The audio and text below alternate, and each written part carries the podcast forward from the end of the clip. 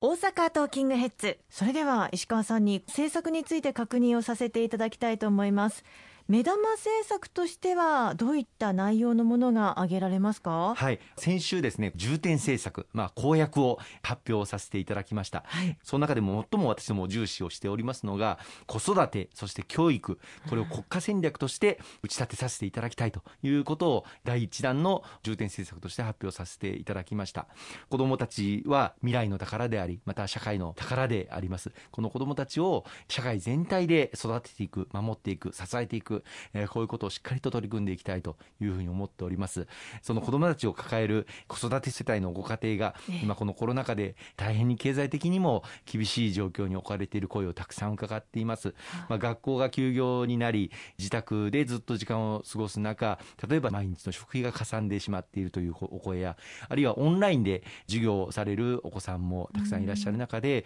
通信費がバカにならないという声もたくさんあの伺っております、まあ、そんな中で重点政策としてですねこのコロナ禍にある子育て世帯を力強く支えるために未来応援給付と題する新たなこの子育て世帯への支援策を発表させていただきました。内容は具体的には0歳から高校3年生までのすべての子どもたちに1人当たり10万円相当の支援を行わせていただきたいというものになっております。これはあの1人当たり10万円相当というふうに書かせていただいておりますけれども、はい、まあ現金で給付をするのかあるいはクーポン券のような形で給付をするのかポイントで給付をするのかこれはまあ様々今後議論をあのしていかなければいけないと思うんですよね。まあ、現金の方が早く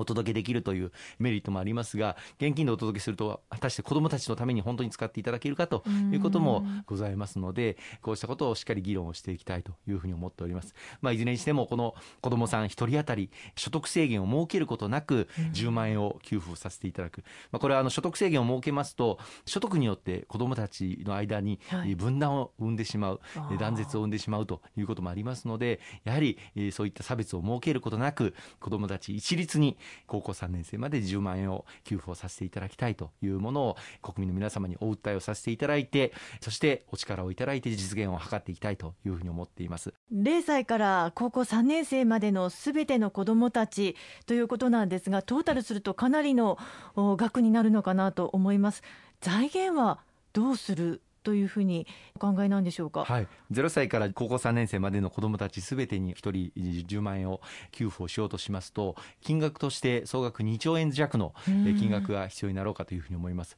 まあ、昨年1人一律10万円の特別定額給付金すべての国民の皆様にお配りをしたあの特別定額給付金のは14兆円が必要になりました、まあ、それに比べるとまあ2兆円で済むということ。それから今後数十兆円規模の新たな経済対策を組むというふうに岸田新総裁も表明されています。まあ、その数十兆円規模の中のまあ2兆円を子どもたちのために使わせていただきたいということで、まあ、十分ご理解をいただけるんではないかというふうに思っております。まあ、財源は具体的に確保しているわけではありませんけれども、この緊急事態、そしてコロナ禍でありますので、まあ、国債を発行させていただくと、税収はおかげさまで国政もまた地方自治体も増えているという状況でございますので、はい、十分この返済についてもですね、確保できるんではないかというふうに考えています。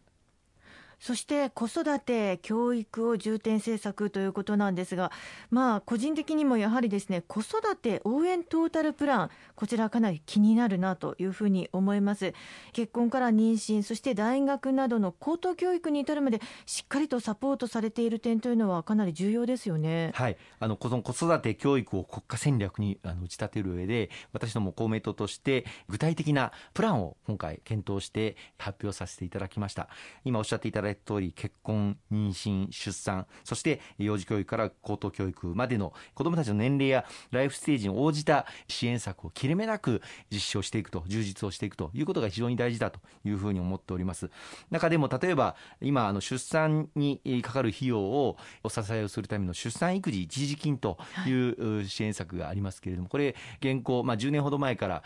42万円まで拡充をさせていただいております、まあ、お一人お子さんを出産するにあたって42万円支給されるんですが、うん、今出産にかかる費用、まあ、調べてみますと平均でやはり50万円近く、まあ、かかるので、うん、この42万円では今とても足りないという声が特に都心部ではあの大きくなっています。この42万円の出産育児一時金を平均的にかかる費用である50万円までぜひとも増額をさせていただきたいということも今回の子育て応援トータルプランとしてまとめさせていただいて公約に掲げたいというふうに思っております。そしてあの以前からお話にありました不妊治療の例えば保険適用ですとか30人学級そういったものも含まれるんですか、はい、あのおかげさまであの不妊治療への保険適用は来年の4月から実現をするということがもうすでに法律改正をしておりますので、はい、これを着実に実現を図っていきたいというふうに思っております。またあの30人学級をまあ目指すということですけれども小学校については5年間かけて順に30人学級進めていくんですけれども中学校についてはまだあののどういう形にするかということは決まっておりませんので小中学校ともに将来的に30人学級を目指すということを公約に掲げたいというふうに思っています。後半もよろしくお願いいたします。どうぞよろしくお願いいたします